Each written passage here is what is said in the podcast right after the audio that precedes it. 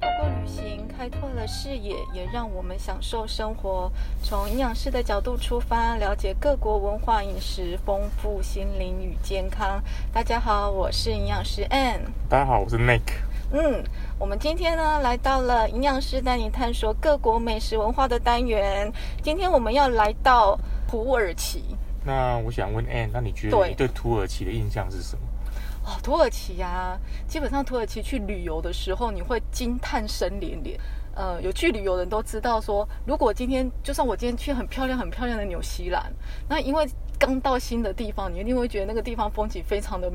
优美，非常的漂亮。然后去了第一天呢，就觉得哇，好美哦！因为大家想到纽西兰就是好山好水，然后湖面就像镜子一样。然后第二天也是哇，好美哦！这个水怎么那么干净？这个山怎么那么漂亮？嗯了解。到第三天哇还是很 美，然后到第四天就，啊，对然后第五天又呃，这都差不多的状况的风 景，对不对？就一样，这个对这个状况其实出去各各国家都会有这样的状况。对对对但土耳其很不一样的地方是，土耳其其实呃要看你从哪一个地方进入啊，你是从海景的地方进进去土耳其开始旅游，还是从山的地方？还有两个不同的入口，就是以旅行团来讲的话，对那如果今天好，因为我们上次去的时候，我们是从嗯比较属于陆地的，对所以大家就会印象中的土耳其，我们会去热气球啊，嗯然后会去有那个洞穴，洞穴，对洞穴餐厅，嗯然后会都是属于石头面的，是山面的。然后其实你玩到第三天，其实就有一点点腻，就觉得啊，为什么看来看去都是那个 很很像香菇的石头？对，但是到了第四天之后，它会拉一个很长的路程，你就到了整个是很欧式的画面，就是在哈特海边。对，没错它，的海边就是很漂亮啊，你会看到欧式的建筑，是很像那种法国的教堂，嗯哼然后再来就是在海边，你会看到海豚，然后你会看到呃海鸥，然后你会在海边，就是它的海岸边那边喝咖啡，然后它的建筑就是很欧式，一整个心灵就是大转换，所以这是整个对土耳其印象很深，就是你的哇声会是从第一天到最后一天。了解了嗯解。其实土耳其对它对为什么会有这么多的呃这么不一大样的的变不一样化其对实不对是主要是因为土耳其它的地理嗯哦位置，它是横跨欧洲跟亚洲，所以它是一个通往从亚洲要通往欧洲的一个桥梁。它对。算是很重要的地理地理位对不置，对？哦而且它的文化上的背景非常非常是特殊。它有呃，土耳其有被三个呃国呃文化对的熏陶，第一个就是所谓的罗马帝国，哦第二个是一个拜占庭帝国，是第三个是奥斯陆的帝国。所以因此它的历史是非常非常悠久的，大概有六千五百年的历史。对所以它的文化的历史背景是相当非常丰富的，也因为它的一个历史的关系，以及它的建筑的不同，同时呢，因为它地理位置的关系，对横跨欧亚大陆，对所以说呢，你看它的西边靠近欧洲的地方，它的建筑就非常欧式。但是如好果美如果靠近中土耳其东呃中部或者是东部，它就又变成它有自己独特土耳其风格的一个建筑，所以对它的景色其实让你会在同一个地方却可以看到不同欧洲的风景跟亚对哦亚洲的风景。对，我觉得这个应该是也是欧洲国家没有办法做到。像举例好，如果我们今天是去欧洲的国家捷克，对但捷克大家都说捷克其实就像是一个童话城。但你看第一天童话城，第二天童话城，第三天童话城也腻了。是啊，对，但土耳其是很特别，你看。看了三天之后，它马上就换了一个景，因为它被罗马帝国统治过，难怪它的古罗马遗迹里面就有很多古罗马神话的是故事在里面。对对对对对，这也是很特别，就是你只有在电视上或电影里面才看得到的那些什么宙斯啊，宙斯啊，那些女神女的神故事，但是你却在那个土耳其可以看到他们的遗迹在那边，它这种完整的故事、完整的人像在那边让你看。但是很很好玩的地方说，其实它是真的是残骸，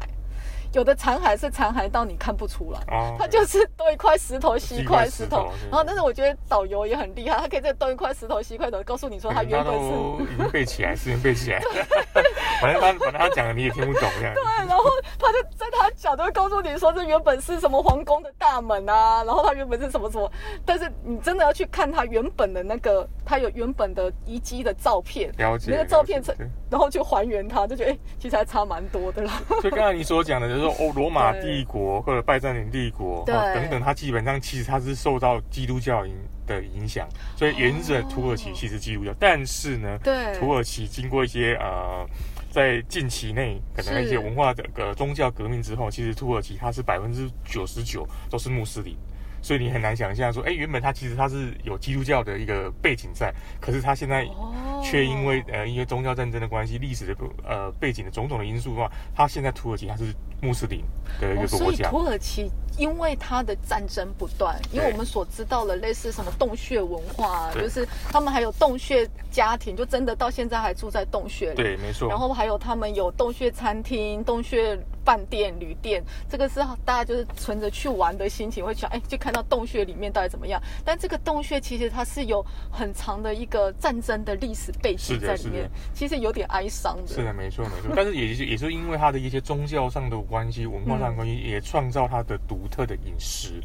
哎，那其实这些饮食哦在，是其实在我们台湾，其实，哎，很多听众话他可能他并不是对很了解，所以我觉得说我们其实可以从这个的角度来切入，来探讨一下土耳其的文化以及美食。那尼可这样听起来啊，土耳其是一个融入有很多的民族，然后很有历史性的一个美食特色。那它的特色到底是什么？哎哎，那你知道吗？土对耳其被并为啊三大料理之一，哪三大？中国跟对法国，再来就中国是跟土耳其。哇，对，中国跟法国，我们一般想到哎很有特色的餐，我们第一个会想到法国餐，像对瓜牛，瓜牛，对对不对对对。？然后再当然就中国啊整，个四大名菜、对四大派啊系，之美类的美，食就多到数不完。是是是。但土耳其，为什么呢？对啊，对为什么？其实最主要的原因是特呃，它的特殊性是它在它的烹调的的方式，它其实在烹调上是有一点融入在中东与地中海的烹饪的一些技巧，同时它使用的、哦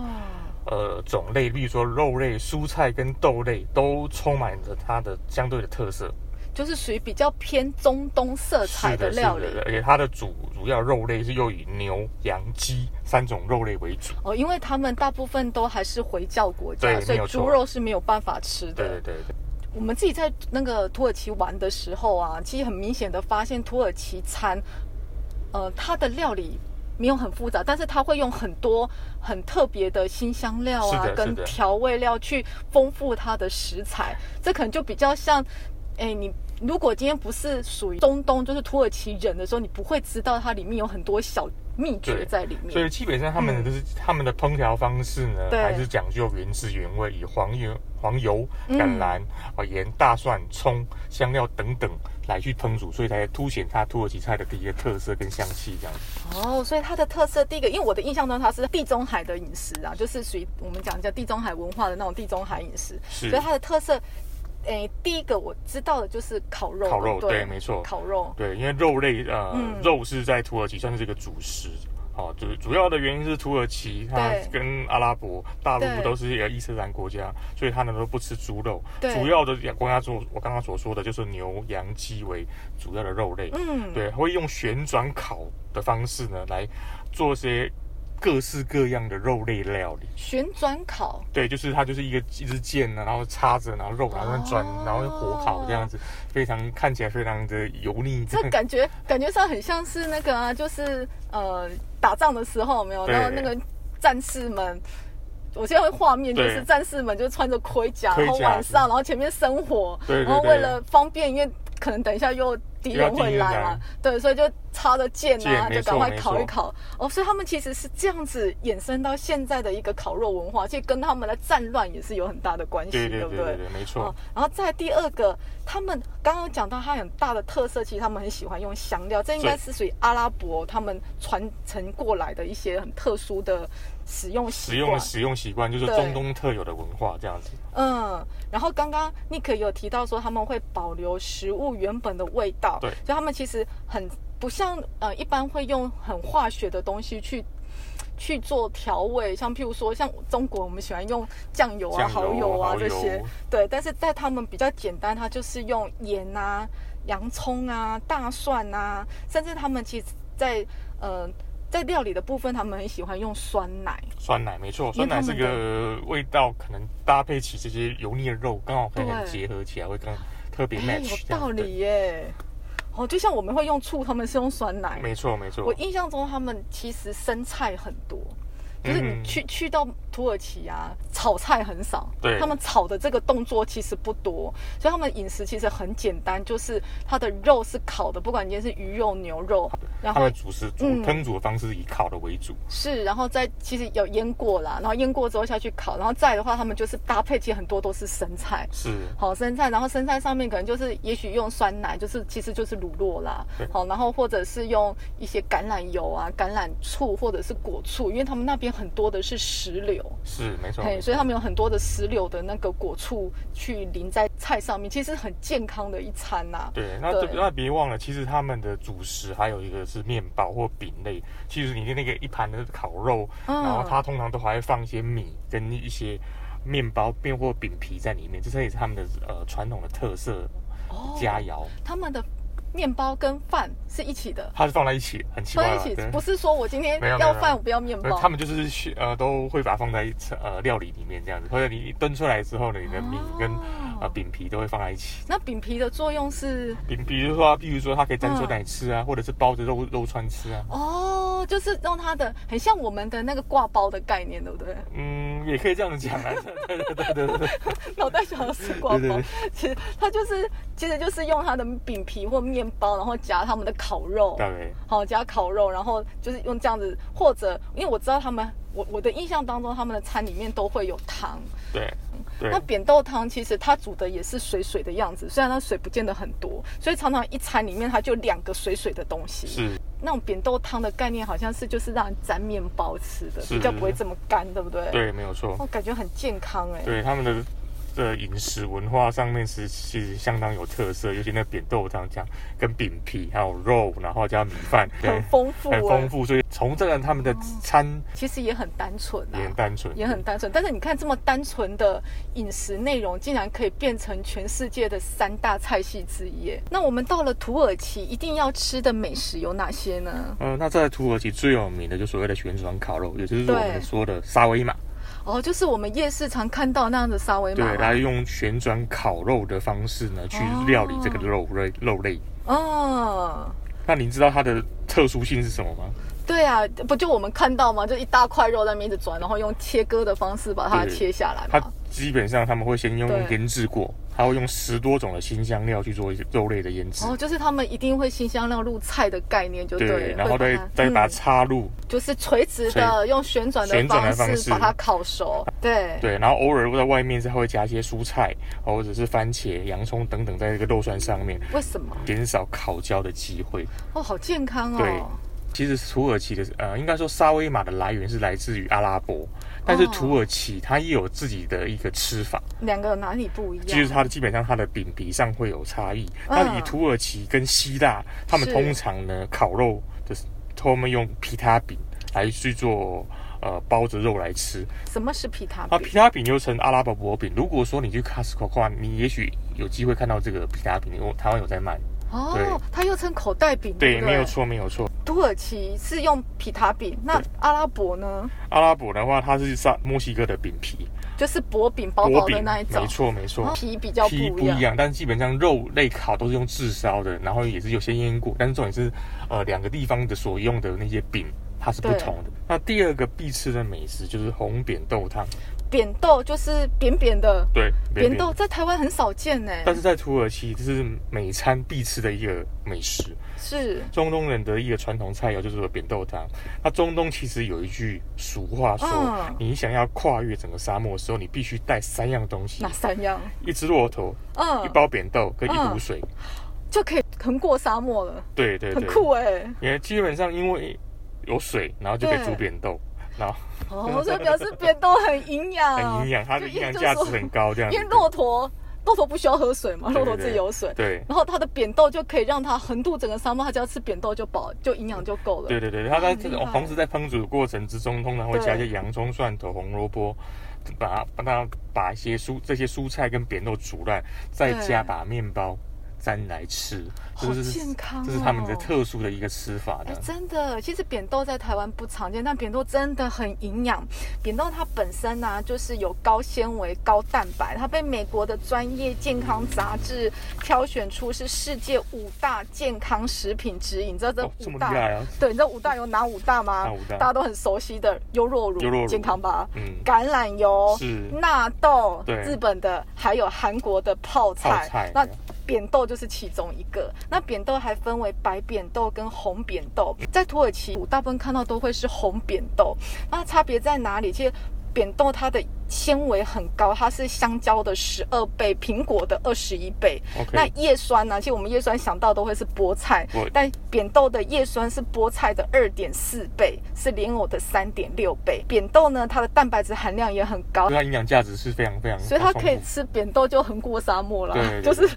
不用吃肉而且了。它的饱足感，因为它有纤，你刚才讲的是有纤维嘛，所以它有富对有饱足感嘛，对不对？对，没错。然后其实红扁豆它是橘色、红色的，红扁豆又有另外一个名字称为肉豆。红扁豆呢，其实因为它是橘色的嘛，那我们都知道在植化素里面，其实橘色有专门属于橘色的植化素，其实它就会有多这些营养素在里面。扁豆其实在台湾有在卖、哦，有在卖啊，有在卖，在其哪实边你在卖 Google 的时候，你可以看到一些有机店可以买。在中研院，他们还发现扁豆可以阻断新冠病毒入侵，真的哦很，这神奇的么这么地厉方。害啊！真真的，你看，其实我们的新病毒入侵，对，啊其实我们的中研院也在研究扁豆，他说有效的可以抑制感染在五 percent 以下。哦，这么厉害，如果这样出来之后，扁豆应该会大卖，大卖我觉这得样子 对，但它其实真的说白了，营养东西都没有这么可口，因为对你纤维高，它其实咀嚼感就会多一多一点点没有错哎没有就没有错这么的好吃是。那介绍完了土耳其的主食是肉跟嗯，是。汤品红扁豆之后呢，我接下来我们要介绍土耳其特色的甜点，哦，到了甜点。，对，那就是所谓的番红花米布丁。哇，番红花我知道，因为番红花去的时候，其实他们会，它等于是它的一个伴手礼，就是你要对带回来的土它在产。土耳其它就是一个非常高级的香料，对啊，这它样很贵耶。它非常贵，非常贵。嗯，那那番红花的米布丁呢？它最最最特色的就是说它用番红花来去制作这个布丁，所以它的布丁的对表面是呈现一个金黄色的。对哦，它是用番红花去染色就对了，是的是的对哦它的特殊性是什么呢？它的历嗯史性是什么呢？就是在昔日的那个鄂斯曼帝国中的御厨呢，对经常会煮这个料理。就是帝王跟后宫的料理。对对对对哇，对它的哦专属甜品欸呢。对对对，所以就现今如果说土耳其在开斋节之后的餐后甜点的话，番红花米布丁是它的首选。所以意思就是说，只要是特殊的场合，或者是也许是现在的喜宴的那种甜对品，就会上番红花的米布丁。是的，是的，然后番红花其实是全世界最贵的香料对，那它又被称为叫秋天的黄金，你知道吗？番红花其实是它花里面的雌雌蕊，蕊对不对？对对然后它的雌蕊一朵花里面只有三根雌蕊，哦，这么的珍贵。对，非常的珍贵。那因为它的花期呢，生长期很短，它一年只能采收一次。是，真的，一公斤的番红花，它要五十万根的花蕊、哦才这有么贵办法哦集合而成，所以它的价格非常的高。那贵的原因是，第一个它没有办法用机器采收，它一定要人工人工采去收。采收，所以它非常珍贵，而且它是对石蕊，所以它的数量本来很稀少，所以对其实它价格都会非常非常高。对，它必须是在太阳下山之后的傍晚。然后趁那个花苞还没有打开的时候就要去采。第一个量少，第二个辛苦哦，就是嗯你要一直弯着，然后再哎呀，它大概只有十分十公分高，然后你就要两个小时赶它采下来。所以其实如果今天以台湾来讲的话，人工是非常不划算的是，它就是非常贵的原因在这里。那番红花其实是有疗效的，你知道吗？对，那你应该介绍一下它疗效，因为我想说番红花这个 这个素材在台湾其实是非常很少，很其实少的。对它很那少你可以人会介绍拿它来的做特殊性是什么呢？很少会拿来做香料，因为它在它主要的生产地方还是在中东啦，还是在中东地方。是，那在台湾其实很常见到会在保健品里面，啊了解。特别是在呃帮助睡眠睡的眠，还有减重、体重管理的。《本草纲目》其实也记载了番红花具有镇静跟止痛的作用。了解那现代的医学其实发现呢，番红花它可以抑制血清素的再吸收。我们知道血清素其实又称为幸福因因子子啊，它对就是呃血清素出来的时候你就会很开心很，开心，很开心。所以血清素它可以帮助我们，第一个，当你今天压力很大的时候，你就会特别想要吃甜是食，的特别想要吃东西。没错没错。那当我今天血清素的量增加的时候，其实它就可以去抑制你对甜食的欲望。了解，好、那所以番红花呢，其实在呃保健食品的利用上，它就是有发研究人员发现它可以有效的帮助降低食欲，然后可以减少对甜食的欲望，再来它还可以改善忧郁，因为帮助呃抑制血清素再吸收的这个作用，其实是跟抗共抗忧郁症的药物是一所样以的。如果说呃有嗯抑制忧郁的话，它也应该可以帮助睡眠吧？对啊，当然，因为在我们一开始睡眠的时候，我们都知道睡眠有一个很重要的激素叫褪黑激素。是， 那褪黑激素的前身其实就是血清素嗯。嘿，所以血清素出来之后，褪黑激素就会出来。对，那如果我今天让身体里面、大脑里面血清素的浓度高一点，其实褪黑激素的量就会增加，就会比较快进入熟睡的状态。好，那吃完了甜点的话，我们要介绍一些饮品。那土耳其最特色的有两个饮、嗯呃饮品，第一个是咖啡，一个是红茶。对那，我这次要介绍的是红茶。为什么呢哦？是那经过一些统计数据，啊土耳其是非常非常喜欢喝红茶，它每天可以喝掉三点一六公斤的茶叶，可以堪称是世界第一。哇，很多哎、对对对，而且你在土耳其旅游的时候，你看出到处都在卖红茶，有的人可能推着小车开始卖红茶，好，哦所以就是你到处可以看到红茶的踪迹。对，不到处可以看到红茶中这么爱喝茶，对对对，而且它煮茶的方式非常非常特殊。嗯，对，它的特别点是说，它基本上它的煮，它会用双层的茶壶来煮茶，上层呢是放茶叶，下层是用开水，然所后以用茶茶叶不在水里，它不在茶水，它是有点像分开来的一个方式来煮这个茶。哦，所以很像我们煮咖啡的概念，就对对是这种蒸汽滚上对，去没有错，没有错，嗯好就是特说啊别哦通常大概要煮这个四十分钟左右。这么久，，对，不会苦吗？不会苦，完全不会苦。然后依照个人的口味呢，要不要加糖或通常或加奶。但是基本上我看在我在旅游的对过程当中，大部分的人就是那红茶就直接喝下去，也不加糖也不加奶，非常的健康。很健康哎、对你知道喝红茶其实真的很好哎、因为在我们台湾，其实你在讲说到处都看得到茶的时候，其实我想到我们台湾到处也都看得对，到他茶。说他说都手摇饮啊，对 就是我脑袋出现这个 对，但是问题是，其实我们不太一样。你刚刚讲说他用上下层，其实他用这样子的泡法。不太会去破坏，因为它等于是蒸汽上去之后，它遇到茶叶，它就马上降温了。是的没它有不错是一直泡在水里，所以它很多营养的成分是不会被破坏被掉破的。坏掉的，很所以它煮起来对是不会苦的原因就是这样子，特殊的煮法哦呢。哎、有道理耶对。其实红茶里面大家最营养的就是它的多酚类啦是，对，然后它就具有很好的抗氧化作用，它可以抵抗自由基呀、然后可以保护心血管啊之类的。那其实红茶大家都会想到它的咖啡因，但红茶你知道很特别的地方，我喝咖啡可能会影响睡眠。是但是其实人家说喝红茶是可以帮助睡眠，哦对，了它可以解让你比较放松一点，不会去影响到你整个睡眠的品质。不对啊像我们台湾的手摇饮，手摇一定饮绝对不是只有两颗方糖这对样。，，没错没错 随便都是即五便克你方说两糖分是吧两分糖，其实它的糖分的那个成分其实也是非常非常高的。对介绍完了土耳其红茶，最后我们来到土耳其必吃的美食是什么？就所谓的土耳其冰淇淋啊。土耳其冰淇淋，不就我们夜市看到会骗人的土耳其冰淇淋吗？啊它那本跟台湾有什么不一样？当然不一样啦、啊正宗土耳其冰淇淋用土山羊来制造，台湾哪有那么多的土山羊啊？一定要土的山羊吗？对，没错，这才是正宗的土耳其冰淇淋。是这样的吗对对而且而且你还你要知道、哦，土耳其冰淇淋还可以拿来跳绳呢，这么厉害，真的不是杂耍，还可以拿来跳绳呢。延展性这么好。，对，你要你要知道为什么？通常呢，我们冰淇淋通常会加入一些我稳定剂跟乳化剂，这是化合是化合性的物质。对那但是我们土耳其冰淇淋呢，它会利用蓝鲸粉中的葡聚甘糖。当做它的天然的稳定剂跟乳化剂，所以在经过它不断的敲打之后，它的延展性会非常的好，所以它会拿来跳绳，你知道吗？就是原来哦，难怪我们在看他们在制作土耳其冰淇淋的时候，都在旁边一直打，一直打，想说对其啊实冰淇淋怎么是用打的？然后所以把它才的它韧一直性韧打性一直出打来，一直打一直打，它的那个弹性会更好。很像打磨机，对不对？大大概的概念是这样子。那以上呢，我们就跟大家分享土耳其必吃的美食。其实我们在土耳其啊，我的印象，它的饮食真的非常非常的健康，对就是你看到的 buffet 啊，望眼过去，但一半都是生菜，而且真的到土耳其，我吃到了很多不同的生菜，是有一种生菜就是它本身菜就有味道，我有查过那个叫做芝麻叶，芝麻叶有听过 OK，对不对？对，有那个听它过本身菜就是有味道，就是你是不需要太多的沙拉酱或油醋酱。然后重点是他们还不用沙拉酱，他们用橄榄油酱，因为一这样般很的健康啊，真的很健康，因为一般的沙拉酱会用沙拉油，因为是沙拉油我们都知道它是 omega 六的不饱和脂肪酸，所以其实会增加身体的发炎反应。嗯而他们不是用果醋，就是用橄榄油 omega 九，所以它其实对心血管的保养真的很有帮助是。好，那当然这就是它很健康的饮食文化。